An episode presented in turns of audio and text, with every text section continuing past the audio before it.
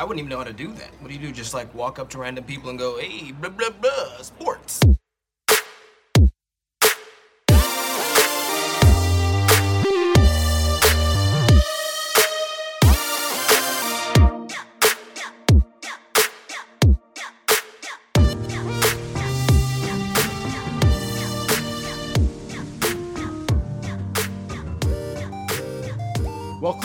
Dynasty Sports Empire, the podcast, a part of the DynastySportsEmpire.com podcast network. Dare I say, the flagship podcast of the Dynasty Sports Empire podcast network. We bring you the latest in sports and fantasy, sports and fantasy sports, with, shall we say, a lighter approach to what most people consider a very serious undertaking. On the show today, episode 82, recording on November 1st, 2022. World Series is all tied up. 1 1 heads back to Philly. Game is going on now. NFL has a huge trade deadline. Somehow they took uh, cues from MLB and NBA trade deadlines and more about the NFL. Uh, for more, you can follow us at DSE Podcast on Twitter. Let's get right into it. As always, I'm your host, Jeff Roman. Alongside me tonight and every night is a guy who, like me, is 42% on his picks this year, Tim Reinhart. Welcome, Tim. Wow, we're we're both at 42. That's not Yeah, good, but it's not terrible. it's not terrible. I mean, you know, I, I think a couple adjustments here and there. I think we could be on the positive side. I think you need to be at like what, like 52 or 3% to, to, uh, to turn turn a profit. Yeah. Um, so we're not far off with with our lower volume. Uh, you know, most contests are like five a week, which is really difficult. But um, So we've you know, I, picked, I think we're doing okay. we've picked what? It's it's been 8 weeks. We picked 7 weeks, so we have 21 Forty. picks We have about yeah. We have we have about forty two picks. It looks like. Okay. Yeah. Yeah. Um, well, I got 3 ready to roll. I mean those Okay. those friggin' Bengals uh Bengals couldn't The Bengals. uh, Yeah. what a You disappointment knew when that was, huh? You knew when we both agreed on it, and we both. I needed it for a perfect three and zero week, and you needed it for a nice two and one week. You knew that that was just not going to Oh my goodness, what a disaster that was. And Yeah. you know, you look at those Browns and if you factor in the fact that they blew a 13 point lead with under 2 minutes to the Jets and you factor in that they blew a game to the Chargers where they had a makeable field goal at the end of the game and they missed it. Um, this team could easily be um, you know, running away with that division right now. Yeah, absolutely. Especially, you know, they're they're just trying to get to the week eleven when when Watson comes back. So and and see what happens at that point. So if they if they can hold it together, the AFC might have quite a few have have some spots open. Yeah, it's uh it's been a it's an odd it's an odd conference. Well, I think both conferences are in odd places right now because you look at games between the Panthers and the Falcons for first place in the AFC South, right? That- Right. You know, at 2 and 5 and and um 3 and 4. So that that, you know, that's wild. You look at Rams Bucks, which, you know, is supposed to be a premier game this week. It's the you know, it's the 425 national game of the week, and there's six wins between the two teams. You know, so like, th- meanwhile, the AFC, if you're five and three, you're you're in the sixth seed. You know, Right. if the playoffs started now. So it's just uh, the two conferences are in drastically different places. Yeah, I think um, there's a lot of space, at least power ranking wise, uh, amongst the first seven. Well, let's talk about that right now because we're like about halfway through. Yeah, Um, about yeah. wasn't on the wasn't on the agenda, but I think we can talk about that. So if we look at the NFC, um, Eagles obviously are are running away with it right now. Um, not not really running away with it, but they are they are in the in 1st Mhm. Um, Vikings are leading the NFC North. Seahawks are leading the NFC West, and three, yeah. you know, yeah, Falcons or insert who, whomever uh, from from the NFC South will be in that spot. And then you've got the Cowboys and Giants who already have both banked six wins. So that's huge. And another home run. Uh, Alec Bohm this time. Oh, sorry. Am I spoiling that for you? you Are you are about uh i'm gonna call it 15 seconds ahead of me but Wow. Okay. All right. I'll put myself on delay. it is But but you know what I is- saw a ball flying out and I loo- looked up. you know what's awesome about that is they showed harper Yes. giving bohm the the skinny You know, whatever Yes. they had on on Yeah. colors, whatever tip he's Yeah. he's giving, Harper let him in on it, and that's I love that part of baseball. Like uh, know Well- hitting coach that always says hitting is a conversation, and that right there is uh, is perfect. Yeah, and it, it was. I'm glad you noticed that moment because I noticed it well because it looked like he was looking right into the camera, and I I thought he was was- saying thought he was. Yeah, I thought he was saying hi, mom. yeah, yeah, yeah. I thought he was saying hi, mom. I Yeah, thought the he looked. exact r- thing. He looked. He looked dead in the camera, and I was like, "Oh, that that's cool. That you know maybe that's a little bit you know cocky or, or vain or something." But no, he was being a great teammate, calling bomb, bomb, boom, however you pronounce it, uh, and telling him the intel that he had on McCullers. It's And. I, I wasn't watching. Was it a breaking ball as well I that he I think knocked? that was a fastball that uh, Okay. Bohm got. So different Okay. pitch, but maybe maybe they see something. Yeah, you know? they see something. So- So, well, three runs in the first uh first three outs. So Yes. so far so good. Okay, All right. Sorry, back to back to the NFL. right. We'll be back to that, but you know, uh, this is really not entertaining for people listening to this in the next day, but maybe it will be. Who knows? Um, I did like that Harper moment. I'm glad you noticed that. Yeah. Um, and so the rest of the uh, wild card for the NFC shapes up as Cowboys and Giants, who have already banked six wins, which puts them, you know, two games ahead of anybody else. And probably the 49ers are in there right now. Washington also has uh, four wins, and the Rams and Bucks and Packers and Cardinals and Saints and Bears all have three wins, kind of one game behind them not out of the Um, conversation. Not out of the conversation, but I, you know, given my druthers, I would probably pick the 49ers to continue to win. Um, Yes. And seal up one of those last few spots. But, um, you know, anything could happen at, at that point, really. Um, any, any, any people do you see coming out of the bubble, so to speak, um, in the NFC? if it's out of the bubble, it's through the AFC South and or excuse me, the NFC South, and that could be the Bucks. It could be the Saints, who Yep. are also three and five. Um, I mean that that Bears team, they they um just grabbed a wide receiver but traded away defensive pieces. So they're in a Right. weird place. Um, not quite sure what their Yeah. plan is. I have a theory there. Do you, you want to I'd stop? love to hear that theory. Okay.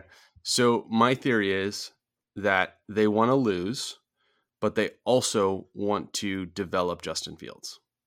Right? So they want to get a high draft pick so they can pick a wide receiver or offensive lineman or whomever, right? But they want Justin Fields to have a good season, so they're they are, you know, putting Claypool um, to their receiver corps, who is just pretty much nobody at this point.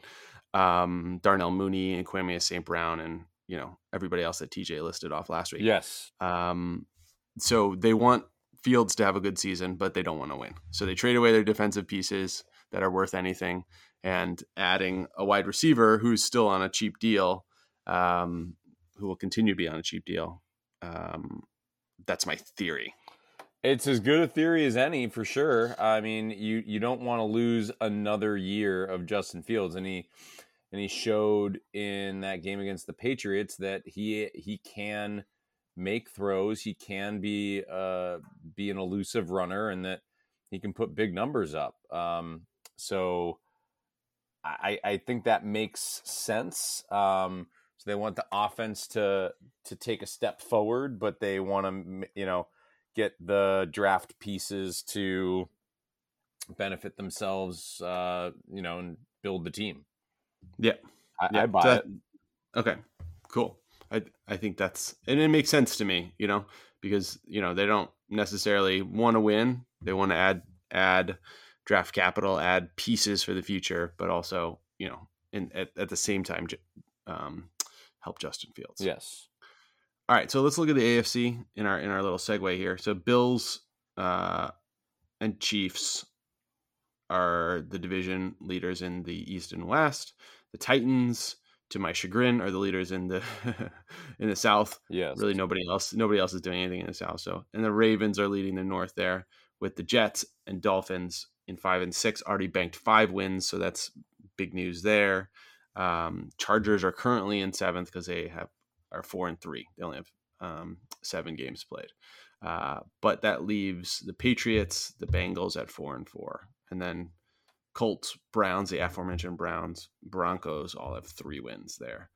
Um, I, I mean, I guess the Bengals would be the team that I would like the most to come out of the bubble, but they are frustrating. Yeah. That that game last night was was beyond frustrating, not just because we picked them, but it showed you know, I, I I'm wondering if I did not think that they would miss I, obviously they would miss Ja'Marr Chase, but I did not think it would be that um that much of a uh, what do you call it? Um, did we just get another home run? Did, were you? We did. Yeah, I, I was. I, I, put I put myself on 15 second delay there. nice. Um, yeah. all right. So four nothing. Um, it, it was frustrating because I didn't think that they would have such an offensive stall stall out. I thought that Boyd would be able to pick up the slack for you know Ja'Marr Chase and that they would be able to find find backs out of the backfield. Like, and it looked like that first drive they were moving the football until that interception, and then it just was nothing from there. So yeah, I don't know. Maybe they had the protection problems again. Like yep. that that was an issue. So it's uh they're they're a Jekyll and Hyde team right now. Yeah, absolutely. I think you know, and and they they seemed like they kept making it, uh, you know, close like they're they're at just outside of field goal range and they would sputter and then take a you know a cheapy punt um, and the they really couldn't stop the Browns. Uh, Brissett had a good game. I you know I think it's hitting they, wide open receivers. yeah, I mean their their defense. Yeah, their defense had been better lately, and it just wasn't. Um, you know, I I, I don't know.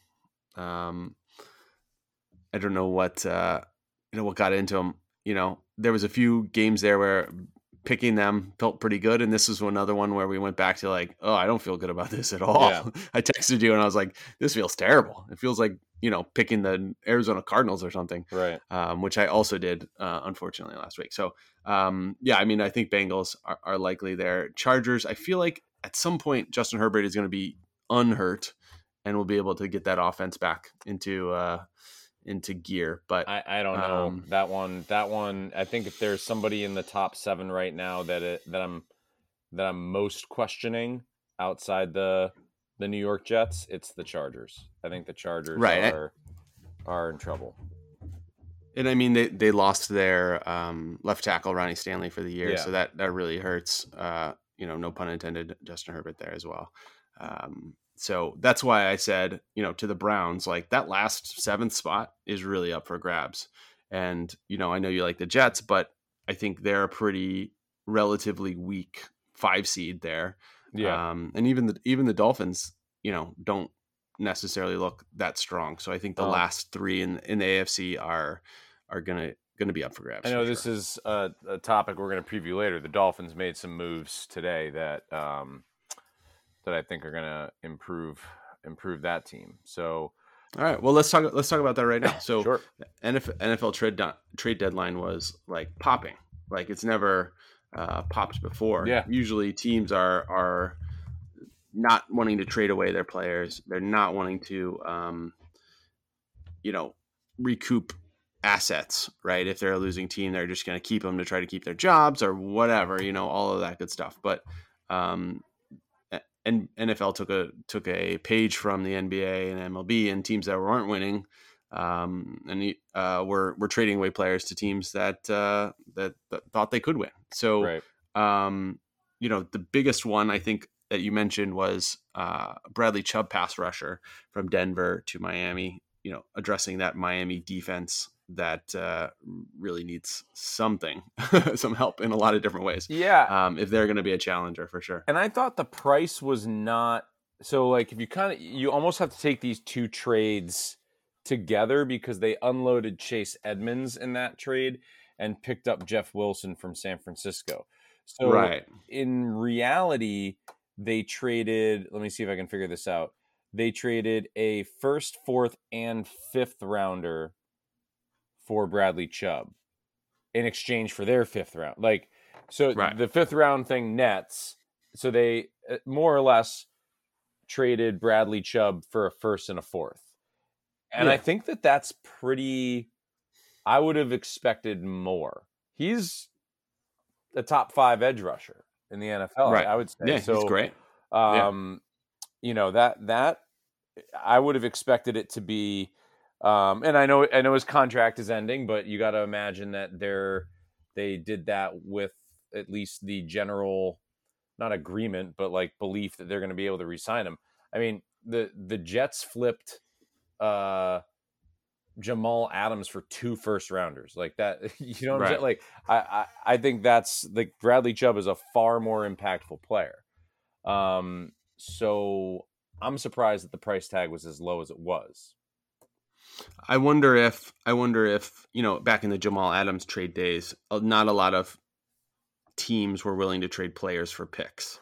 So maybe the price was higher for players at that point Mm. than it is now, if that makes sense. Perhaps, yeah. Um, you know, more more players maybe in the marketplace, and you're looking at Brian Burns and Carolina who didn't get traded, or you know other edge rushers that could be in the you know offing, and you know um, Bradley Chubb was the one who got traded, and it wasn't you know wasn't quite a Jamal Adams deal, um, but certainly a valuable you know draft pick in a first rounder for sure.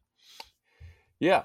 I eh, Uh, well, so anything else? Yeah, anything else that you you stuck out at you? Calvin Ridley's trades an interesting one.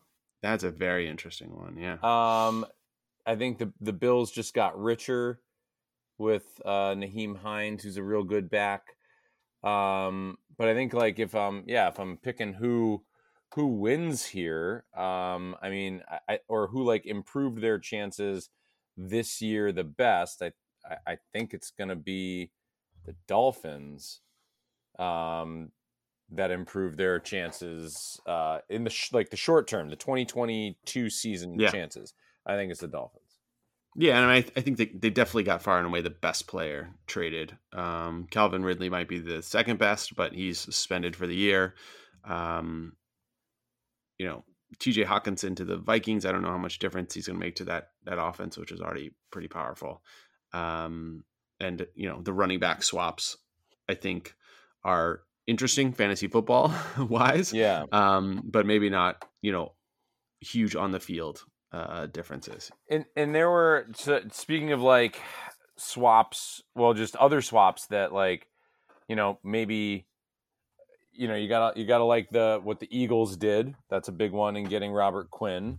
Sure. yeah, yeah, Um, yeah. Another That was earlier, not not on the last right day. exactly that- so, like some of these yeah. earlier trades like obviously we had mccaffrey last week um, and the james robinson trade last week um, but i don't think we talked about robert quinn and kadarius toney.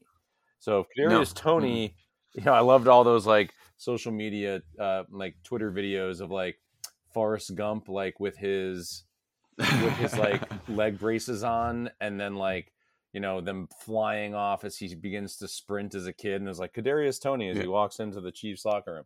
Like you know if he can find himself to health like that's going to be big for the Chiefs cuz he'll Yeah. give them a little bit of what was missing with um uh with Tyreek Hill and that offense was already kind of clicking starting to click before their bye uh so I think like there that's another example of uh, a- a team you know that that's just adding a piece that they you know i think that could put them you know over the edge and keep them in that elite tier yeah, I mean that's a great point. I had forgotten about the. I like I like Toney, and he definitely was in the doghouse in with the Giants. Um, you know, already had been drafted by a previous regime, so you know those the current regime had no uh, tie to him, and he just you know it, sometimes it just whether the players are talented or not. You know, all these players are talented. There, if you're in the NFL, you're talented.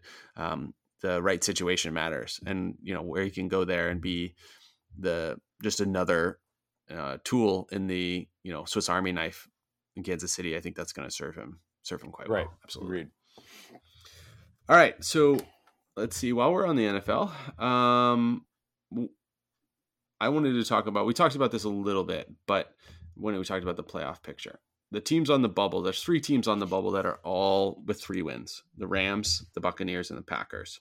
Um, all who we had, both of us, I think, before the season, getting into the playoffs. Which one of these three teams do you think is most likely to be fixed? And by fixed, I mean making the playoffs and being a contender. Um, That's a that is a tough question.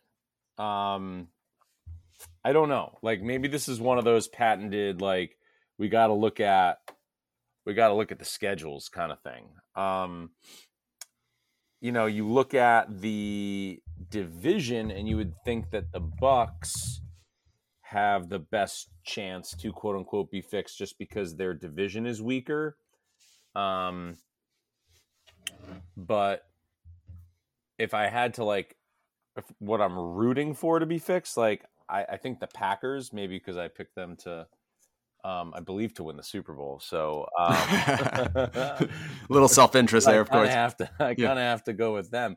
Uh, you know, you you you accused the Rams uh, earlier. I think accuse is the right word of uh, you know taking it a little easy uh, during Yep. the year, and you know Yep. you might be right there.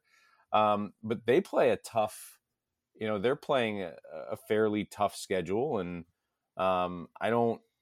Yeah, I, I don't know. This I think this is a, a difficult one.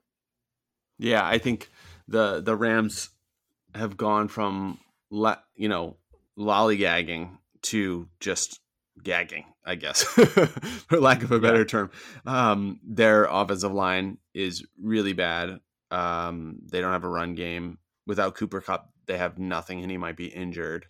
And their defense, you know, that Stars and Scrubs defense, when it works, it really works. But it, when it doesn't, there's a lot of holes in Mhm. there. You know, if their stars aren't making plays, there are places for um, opportunity against their defense. Um, and San Francisco certainly showed us that. yes. Uh, the Packers, I mean, the Packers offense without Davante Adams was kind of how I expected it this year, only like 10 times worse. I just I expected them to take Yeah. a step back, but this is a really big step. I, this this has been bigger than anyone anticipated, and I don't know. I, I mean, they. I know that they have the Lions next this week, um, so you you'd like to think that that's that's a a win, although it is on the road.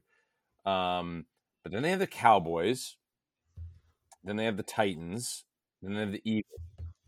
That's Three more Right. games. that It's very likely that they'll they'll lose before they get the Bears, and then it's the Rams and the Dolphins. So like it's not, and then the Vikings. It's not going to get any easier for them. You could look at that schedule and say they only have three more wins left in them.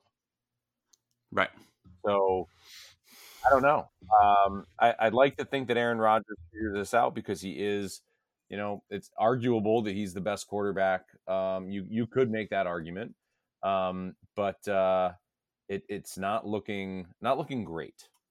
Yeah, and that I guess leads me to the Bucks by uh, process of elimination. Yeah, by default, right?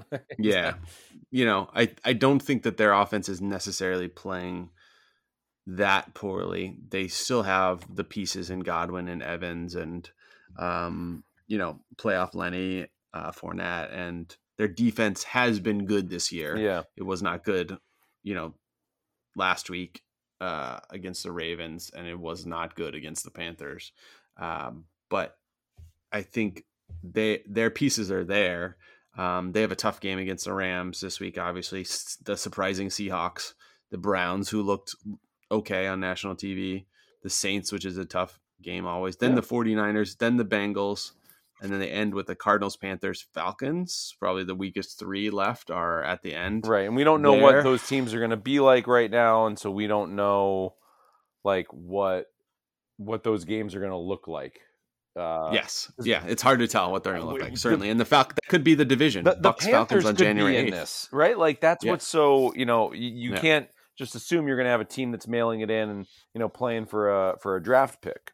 So yeah, Yeah, absolutely. I, I don't I don't think any of them really have soft schedules left left. Um, all the soft schedules are in the NFC East because they have they have the Souths um, and uh, just just phenomenally easy schedules. right, Uh, so, but that I mean uh, that's my thought. It's the Buccaneers by default, um, just because of you know they have that at least they have the the players that they had last year. For the most part, they have some offensive line problems too, but nothing like the Rams have. Yeah, I guess uh, I, I'm not.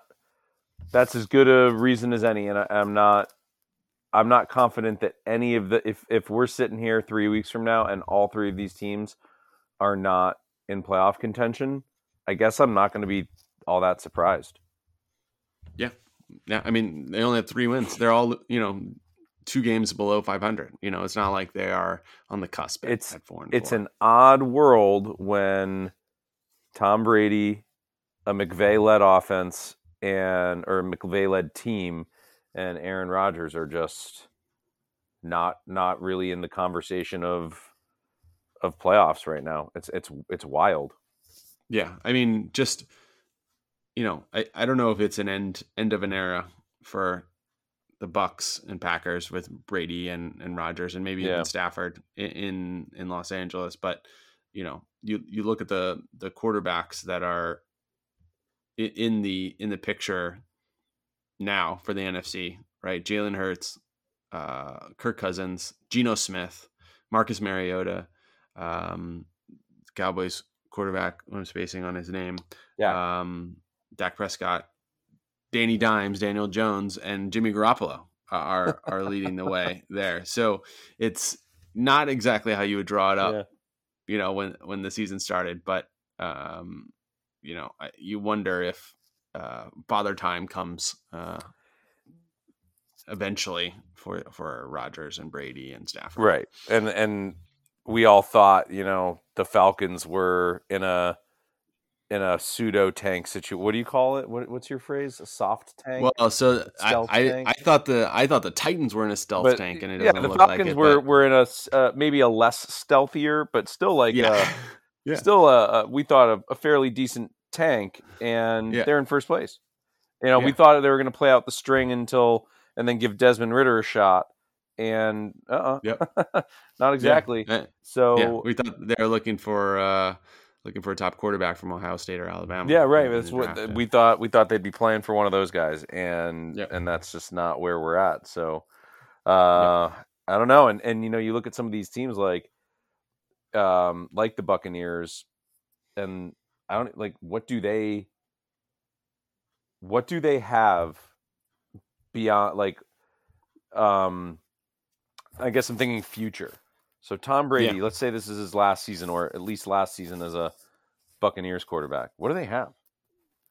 I don't know. I mean, when you when you have Tom Brady, you gotta gotta push your chips in for this Yeah. year and like and try to win a Super Bowl, and then whatever happens next, you just kind of like You, you just I don't know, doesn't matter, right? You, you don't you don't have Yeah. any succession plan there. It's it, No. that that team like it looks like after this season is going to be on a big downward swing, and you, know I, I don't know. It, it- I thought it would come next year, but here it is, possibly. Yeah. So hmm And, and they might be better off having a bad Yeah. year record wise Right. and and getting that higher pick. go get C.J. Stroud or you know Yeah. or Bryce Young. Yeah. Yeah, but as as always, uh, count out Tom Brady at your peril, and I'm not counting him out just for the record. Um, but there's certainly the warning signs are there. Yeah. All right, so let's um let's skip over my other question because I think that's a better question um, about looking back at at uh, the 2021 draft. I think we should look back at it maybe in the offseason um, or Oh. closer to the next draft. Do you do you have a quick? Um, do it quick. Do it quick. I was really interested to hear what you Oh, you were going to say okay. about this. Okay, well, so with with all some of the struggles of the 2021 quarterback class, uh, I was I wanted to pose the question, and we could do a quick hitter style. Yeah. But you know, which 2021 quarterback? Uh, I won't even list it to first round quarterback. Yeah. Would you rather have? I think you go uh, Trevor Lawrence, Zach Wilson, uh, Trey, Trey Lance, Lance, Justin uh, Fields. Justin Fields, Mac Jones, Davis Mills. Even you can include Yeah, in there. sure. Um, which one of those guys would you rather have right now if you were starting a uh, starting a franchise? I think that I would pick if I were to redraft or or, or whatever. I, um, I would go. I guess like you you don't want to go with Mac Jones. I know that. Like he Right. he threw an interception in, in that game against the Jets that got called back. Like that is an un you cannot coach that out of him. Like there there are these some of these guys have coachable issues. I think Zach Wilson's issues are coachable. Um, I don't think like Mac Jones just threw it directly to a defender. Um, Right. So So did so did Zach Wilson. well, Uh, so what I'll say about that Yeah. one, all three of his picks were idiot. Like they were, they they're decisions that I think are. It's not like he misread the defense. okay, He like made a he made a bad like bad footwork or should the other two that should have been thrown out of bounds like Right. didn't get thrown like that that should be easy i in fact it makes me question the offensive coordinator for the jets a little bit if he's still doing this like Right. that that we're 18 games into his career those those the first one i'll t- fine. Like quarterbacks will make bad throw like okay, that happens. The other two were just blatant throw throw the ball away and you should be able to coach that. The mac jones pick like that's a reading the defense thing. That's like i didn't know that they had a guy there and he threw it directly to the to the corner. So i'm i'm to take those uh mac jones out and i'm to say justin fields is probably the quarterback right now that shows the most promise of any and that's probably not fair to um what's his name in san francisco um just because he hasn't really played but i i think if i had to redraft if, if i'm the jets at number two i said this way back then i'm gonna say you, you take justin fields not zach wilson um Right. but here i am i have to root for zach wilson you know so Right. That's how it goes. Um, I, I think I I think you take Trevor Lawrence right now still by default. I think the pedigree and the Right. possibility of upside there is still the highest. However, what I the throws that I've seen from him recently are very inaccurate, and that's uh, something that I do not like to see, and wasn't kind of a hallmark of his um, abilities coming out of college. It wasn't like he was somebody who said, "Oh, just get that accuracy right, and then he's going to be Yeah. a star." Right? He was the total package already, and you know, I think he had kind of a, a gap year, so to speak, with Urban Meyer last year. Mhm. Um, and this year he has more professional coaching, I think. So I'm willing to cut him a little bit of slack and he comes in with with a prerequisite. All of that being said, I think Justin Fields, because of the athleticism Yeah. and how and how the NFL is played now, right? Even two years ago, it wasn't quite even played this way. So much more shell coverage and and so the safeties are way back. The corners are running with your receivers, and you just have so much room and so much um, advantage if you are running quarterback. I mean, Lawrence is is athletic, but Fields is otherworldly he's a freak Yeah. athletic. Yeah. And and the way that he got out of tackles and sacks reminded me of um, Russell Wilson when he was in Seattle, but like faster. right but a, a better a bit a, a bigger better athlete than even him Yes, yes, absolutely. A faster, stronger uh, Russell Wilson when it came to uh, you know getting out of those situations in the pocket when he thought he was just completely dead to rights, and he would just do a, a quick shake and you know get up the field Yeah. ten yards. So Wi- that's that that part of an quarterback's offense out out of schedule uh, or even in schedule, right? Um, just gives you such an advantage on offense. It's it's not not even fair. Yeah, and you know, it makes me even more frustrated that he went to like that organization where we all knew his first year was going to be wasted and you know, it does now finally seem like they're like, "Oh, we have this athletic quarterback. Let's draw up plays that he's good at." Right. Like Yeah. he's not going to be um, you know, I don't know, uh Tom Brady. Like Right. so I'm excited to see that. Um, so I, I agree with you. I would go, I guess, Trevor Lawrence. I haven't watched, I disclaimer, I haven't watched enough of his games. Uh, but Trevor Lawrence one, Justin Fields two, I think is how how you'd want to redraft those. And then Yeah. maybe Trey Lance don't know uh, Zach Wilson, Mac Jones. I think Mac Jones But- was. Still. Yeah, I mean, that, but that's the thing about even Trey Lance at that point. We still didn't know then, two years ago, and we don't know more now. Yeah. You know, so he's two years older with two years, you know, of no more development as far as we can tell. Right. Um, where I mean, I didn't think that you could really take him that high then, and I, I you know, I wouldn't redraft at this point and take him that high. Right. And may, maybe you do, you know, in the Malik Willis type selection this year, in, in not in the first round, but you know, I, don't know. Anyway, Okay. I, I thought I didn't, I didn't like it then, but okay, I'm glad, Yeah, I'm glad I- you I- convinced me to talk about. I, it, I just I, was interested to hear. So it sounds like we're on the same page, though. That Yeah. Yeah. yeah. All right. Excellent. it's it it's close one too though um closer than it was uh, certainly on draft day and maybe even at the beginning of the Oh, year so. how pumped are you for this quarterback class? By the way, that's going to come out. I haven't done any research in them and i need to i will uh, once we get towards the end of Watch the year I'm watch the uh, the Tennessee Georgia game and watch this Tennessee quarterback. He's I don't even know how to. I don't have words to describe. okay well well let's talk about college let's talk about college football then Yeah. because I, I haven't watched any tennessee games um they are now number one Number in the one college the football country. rankings is that right college football playoff rankings And they're the- number one Yep, in the CFP, they are number one. They knocked off Alabama the other day, a couple weeks ago, and then they just beat up on Kentucky last week, who was, you know, in in the top. they're in the top 20 yeah Um, Yeah.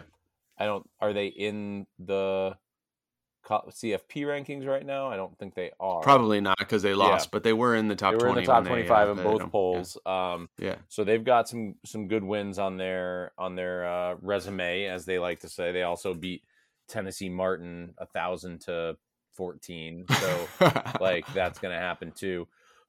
um, but it goes. Uh, the unbeaten's are ranked Tennessee one, Ohio State two, Georgia three, Clemson four, Michigan five. Then you got a one loss Alabama at six, an unbeaten TCU at seven. Uh, to round out the top 10, you've got uh, two one loss Oregon and USC, eight and nine. And then this is where I think they like, I, where I, I sort of, what do you call it? Um, I question their intentions or like I remind myself, I guess, that it's really ESPN that's doing this. Like, you know, at the end of the day, they're the ones that are behind all this. Um, LSU at six and two is 10. Why? LSU plays Alabama this week. So now we can say we got a top 10 matchup between Alabama and LSU. Meanwhile, they probably should be 13, 14, maybe 15. Um, you know, they lost to uh, their losses are pretty uh, are pretty gross. They they lost to uh, Florida State earlier on in the year. Um, they did lose to Tennessee and they got absolutely blown out by them. So it's not like they kept it close there. Um, so in my in my book, they should be you know a little bit lower. Uh, but hey, now we can say now we can put uh, college game day there, and we can say Alabama LSU is a top ten matchup again, and you know whatever. So um, that my question to you is: Does any of this even matter? These initial rankings. I think they usually don't. And I'll say that they do this year because the team at the top is different. Okay. It's not Georgia, it's not Ohio State, it's not Clemson, it's not Alabama at the top. It's Tennessee at the top. yeah. And that has a an effect, I think, on not just necessarily Tennessee recruiting, but Tennessee interest in the Tennessee program. Even me, I was like, well, I knew Tennessee was undefeated, but oh man, they're number one. You know, that's kind of what I thought. Yeah. And I think because of that, it does matter. And if they made um, you know, Georgia number one, or even Ohio State, you know, maybe they're they are uh deserving. You know, I, I don't know. But having made Tennessee number one, I think that does matter because Tennessee is not a team that's usually around. And so them being ranked number one at any point, I think is noteworthy and um, important to that program.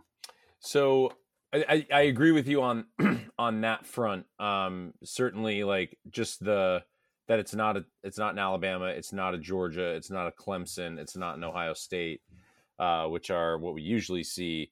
Um, that is um, that's groundbreaking. Um, now they play Georgia this week, so something's going to move. Uh, whoever wins that game is going to be number one, most likely. But here, here's what I was going to do for you. Um, we've now we now have data for however long it's in 2014. So I'm going to give you each year's first rankings, and I want you to guess how many teams in each of the like. I'll give you the top four rankings, and you tell me how many of those teams. You know, granted, this is going to be pretty far back, but like, uh, how many of those teams made the final top four? you follow what I'm saying? Like, did I make? Yeah. Okay. So yeah. So like in 2014, yeah. Mississippi State one, Florida State two, Auburn three, Mississippi four. How many of those do you think were in final selection Sunday as the top four? Zero. Zero. That's correct. Okay. Okay. Um, then 2015, Clemson, LSU, Ohio State, Alabama. Th- all four. No, that was Clemson, Alabama. They made it. Michigan State and Oklahoma were in. Oh, Michigan okay. State was seventh, and Oklahoma fifteenth in those original rankings. Um, and Ohio State, which won the national championship in fourteen, they were originally ranked sixteenth. So there's there's room for movement. Um, 2016, Alabama, Clemson, Michigan, Texas A&M. Two of those. Two, Alabama and Clemson. Ohio State and Washington made it um, and that was a little bit easier or like a, a, little bit closer. Ohio State was six and Washington fifth in that one.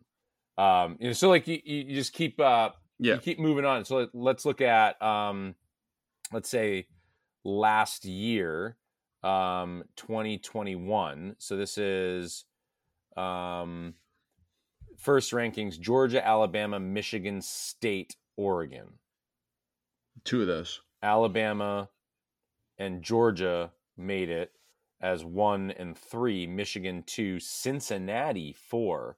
Cincinnati was initially ranked sixth and Michigan seventh. So there is room for movement here, which is kind of like, I guess, renders these um, these rankings, to your point, kind of meaningless.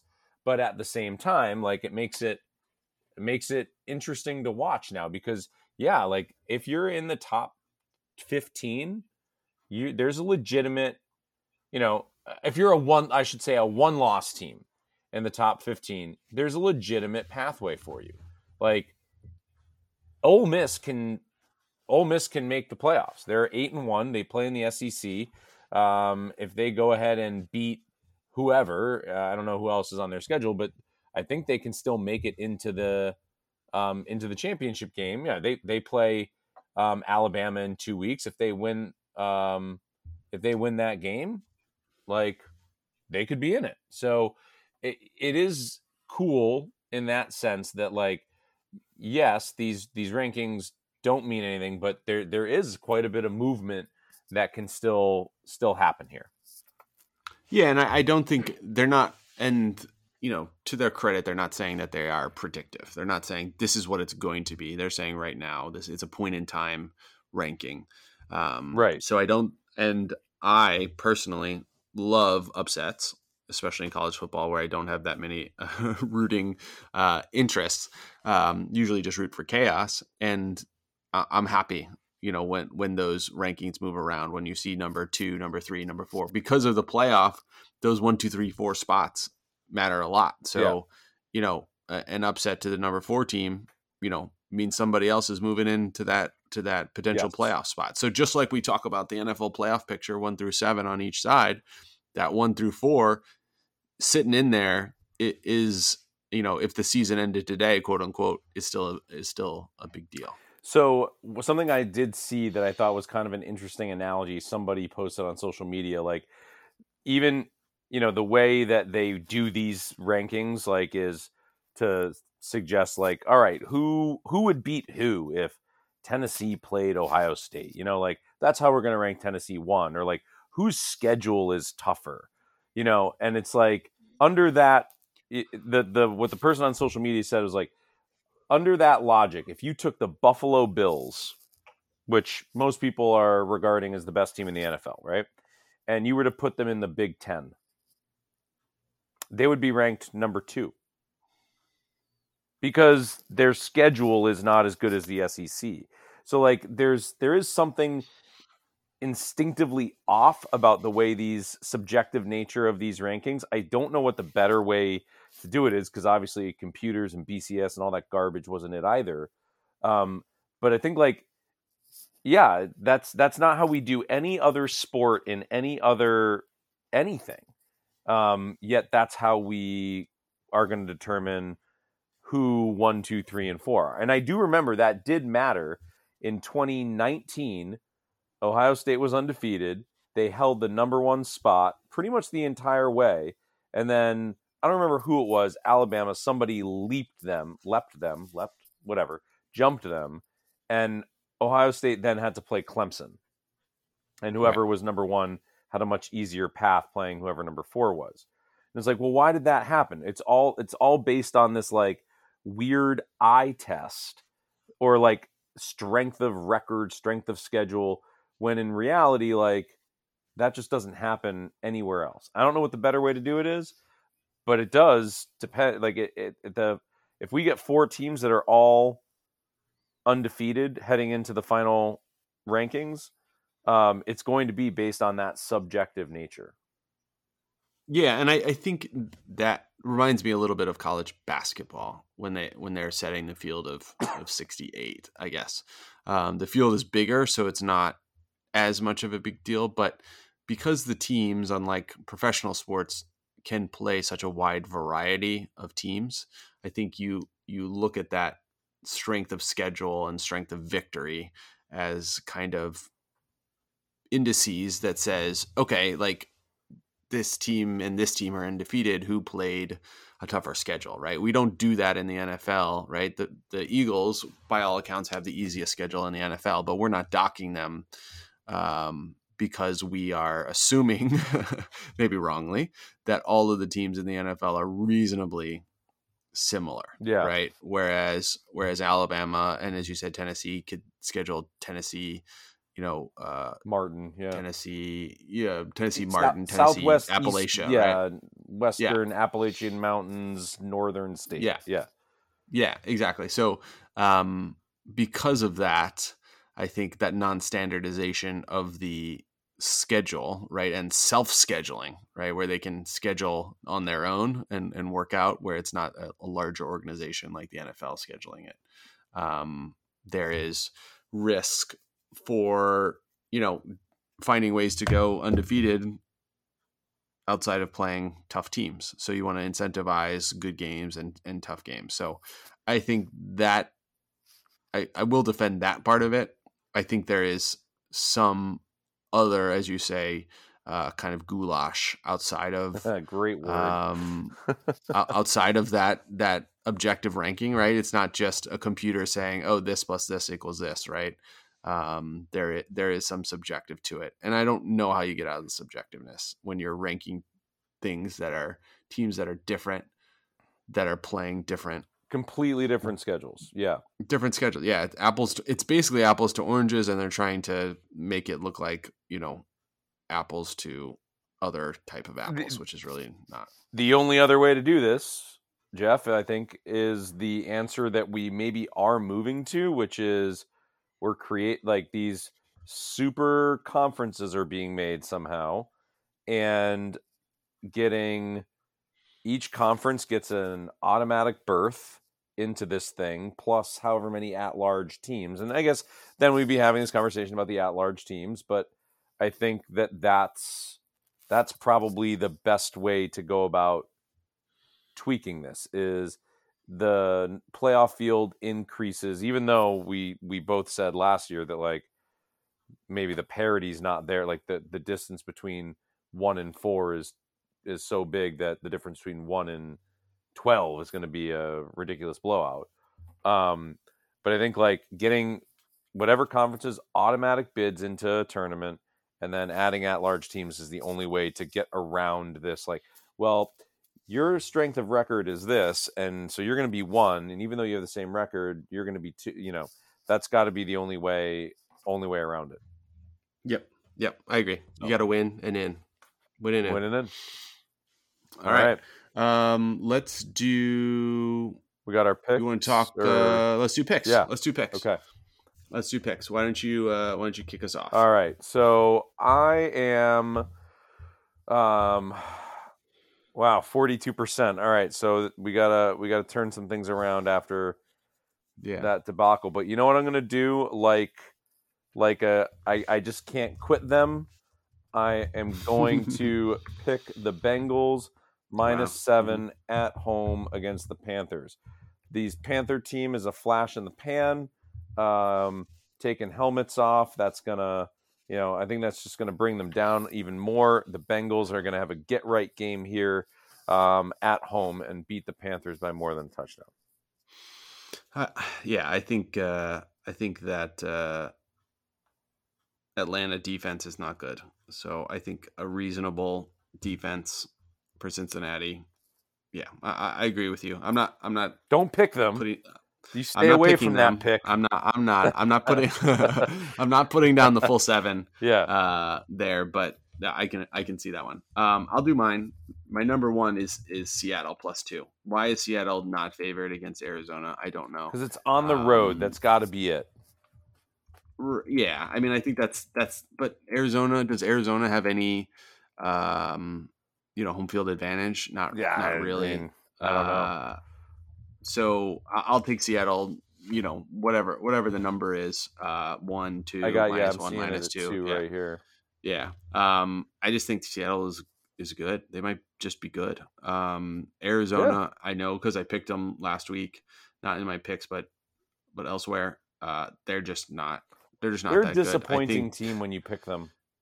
Yeah, I, I think the the pieces are there. Like Hopkins was good, Murray is pretty good, but threw some in, interceptions. Their defense is good at times. Like JJ Watt is like sack getting sacks and like whoa whoa whoa, and then they just they just can't put it all together. And I think Seattle's defense might actually trend be trending towards good, and their offense with Geno Smith might actually be good. So I like them over Arizona.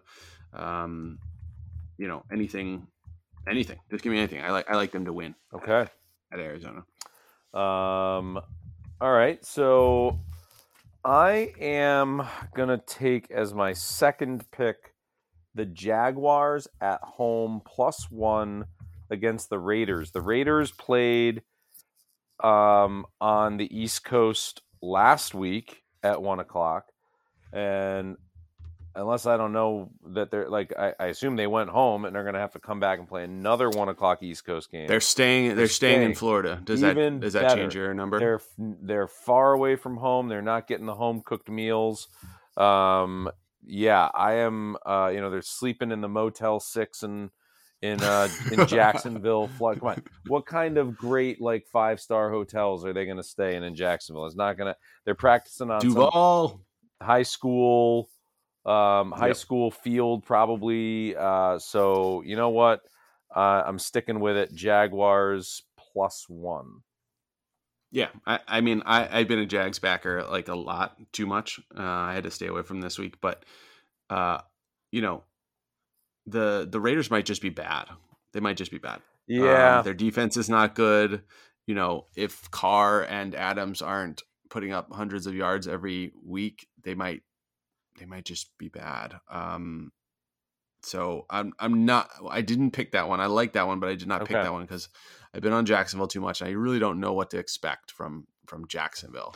Um, They've played they've some. some they played some teams tough. You know, they played the Eagles tough, Yeah. um, and Yep. sort of gave them the game that day. So uh, you know, I like them. I like them to. It's going to be competitive and pull out a win at home. Yep. Uh, uh, I, I like that one. Right. That one's fine with me. Um, I didn't have a lot of uh, sides, so I went with the uh, Chicago Miami over 44 and a half. Uh, Chicago traded away all of their defensive players, and Yeah. Miami added a great defensive player, but I don't know if they can integrate him Yeah, that midweek. Um, maybe on on just like selective third down, you know, Yeah. pass rush plays. luckily, pass rush is a, a pretty easy thing to learn for you know specific uh, instances where you can just say, "Hey, just go get the quarterback." Um, so he might have an might have an impact, but I think Miami cannot really play that great at defense, and Miami's offense is great, and Chicago may not have any defenders left. Uh, so I and so I think this one's over over 44. Like give me uh give me 24 21 here in this one. 24 21 gets you there. Um Yeah. Okay, I like that. I could I could definitely see that happening. Um the only thing is will the yeah, will the Bears be able to keep pace? And I think the way they played against the Patriots suggests that yeah, they they should be able to. Right. Um, Yep. All right, my last one. It's a homer pick, but I'm doing it. Give me the 13, every last one of those 13 points, and I'll take the Jets at home against the Bills. I don't think this is going to be a blowout. That's a that's a blowout win right there. And regardless of who's playing quarterback for the Jets, the Jets do have a pretty good defense. Um, that even despite all the crappy situations that Wilson put them in, only let up one touchdown last week against the Patriots. So not that they're you know an offensive juggernaut or anything, um, but I see this. I don't think they're going to win the game, but I don't think it's a blowout. So I'll take all 13 points and uh, and pick the Jets. Yeah, I I think that's a lot of points, and I th- think we saw maybe the Bills finally, for once, take their foot off the gas against The Packers. um, the Packers. Yeah. right. A lot, a l- previous years and earlier in the year, they had just been pushing, pushing, pushing, no matter what. Would they score three think- points in the second half? I think. Like, yeah, three points in the second half. Yeah. and you know, two of those were on you know uh, bad Josh Allen interceptions, but I still think they kind of didn't didn't push the issue there, and um, I think that continues because they're seeing, hey, like you know, we're doing well, and they're they're ready to go into um, uh, into the postseason. So Yeah. I, I think I think you know the this is a, a rare lose but cover from the Jets with that big 13 point spread. Right. backdoor touchdown to get you know make it uh, I don't know you know 24 14 Yeah, something right. You you think of that that right there, right? 24-14, 27-17, you win that. So Yep. um there's a lot of big spreads this week. Yeah, it's a weird it's a weird week. That's why I went with the total. Yeah, um, my- smart. My, yeah, my last one is is one that is is actually close. I'm going to take the Washington Commanders uh, plus three and a half. Um, I'm getting over um, over three over field goal. Um, and Minnesota tends to play the games close Yeah. and Washington also tends to play them close. So I'm thinking that this one stays inside inside a field goal, one way or the other. Yeah, I I think that's a smart um a smart play. The um I- don't know. The the this is totally anecdotal, but it seems like the commanders just seem to be in games. Yeah, So I, I like they keep it one. close Yeah, Yeah. keep it close. At home. All right. Yeah. at home. Um, all right, so World Series game three is going on. Game three, uh, Game three? was rained out last night. Yep. Game three going on right now. Uh, Phillies up four to nothing in the fifth. So um, we will see how that one plays out. Tim, any thoughts on that before we get out Um, of here? So that people are saying that the rain out yesterday um, benefited the Phillies. Do you agree or disagree? I, I agree because the Phillies don't really have a fourth starter. Um, they have a, basically a bullpen game when they want to instead of a fourth starter. Uh, so anytime you can you can stay, the more games that you can stay inside of uh, Wheeler, Nola, Ranger Suarez, and maybe Syndergaard uh, plus bullpen game, Yeah. uh, you're, they're better off. I think the the Astros rotation is deeper and the Phillies is not at all. So an extra day helps them incredibly. So I think. I have not looked this up. Are they gonna not take an off day now? Uh, as far as I know, everything is just pushed back a day. Okay. there's still an off day. So they will still have which if this thing goes now they're now they're up against the NFL, right? Like they're uh, they're going to be up against On the NFL Thursday. on Thursday, and if it pushes back, they're going to be up against game seven would be up against the NFL night game on Sunday. That's correct. Yeah. Um, That's not what they want. the the Houston and Philadelphia teams are playing each other on Thursday night in football and in baseball. oh, that's awesome. In Yeah. and uh, they're and they're but they're in Houston. The Eagles are in Houston. The Eagles are in Houston. Yeah. To, to otherwise, it would be a complete Absolute mess in South Philly. in You've that. been down there. it's right a whole one door, giant right? parking lot. Yeah, they're right across the street from each other. Oh, what a nightmare that would have been. Yeah. Um, so they are both playing. So get anybody in Philly and Houston area or anybody who likes sports, get your two TVs ready for Let's why yeah, let's keep our eye Yeah. on on that chaos. yeah. All right. Let's do it. I like that. All right. Um, all right. Keep your eyes glued to uh, baseball and football chaos on Thursday night, and keep your ears glued to Dynasty Sports Empire, the podcast. We'll talk to you next week. Talk to you next week. All right. Um Just got out of a jam there. yeah, there is Yeah. especially Altuve, the lineup flipping. Yeah. Um so I love I love Ranger Suarez. Can you guess why why I like watching watching him pitch? um because no, I, I, I don't know why. So he throws strikes and he works really fast. Oh, yeah, he gets the ball and throws it, and he throws a strike. Like it's it's incredible. Trevor like, Rosenthal. Yeah. like, like, Yes, he, he doesn't get the the first uh, the uh, first pitch ball. Yeah. very often, Right. Which I hate to see. Oh my gosh, that, it's the worst when they don't throw first. It's like Trevor Rosenthal ninth and he takes thirty minutes. Like, screw 30 Oh minutes of God. excruciating. Agita. Like, but Two two walks, uh, a strikeout, Yeah. a pop out, and then a strikeout. oh my goodness, yeah. So I love it. Yeah, work quick, throw strikes. It's a simple game. Uh, so what is he through five right now? Yeah, he's probably they're probably gonna pull him, um, get to their bullpen. So he was Uh, only like to, a testament to your point. He was around 70 pitches. So like that's a great. If you're if you're throwing 15 pitch innings, like you're in awesome shape. right, So, and they're and they're heading to the lineup the third time too. Right. yeah, I, go ahead. So four four Ks, one walk, three hits. He 76 pitches. So he's right on about 15 pitches an inning. That's amazing.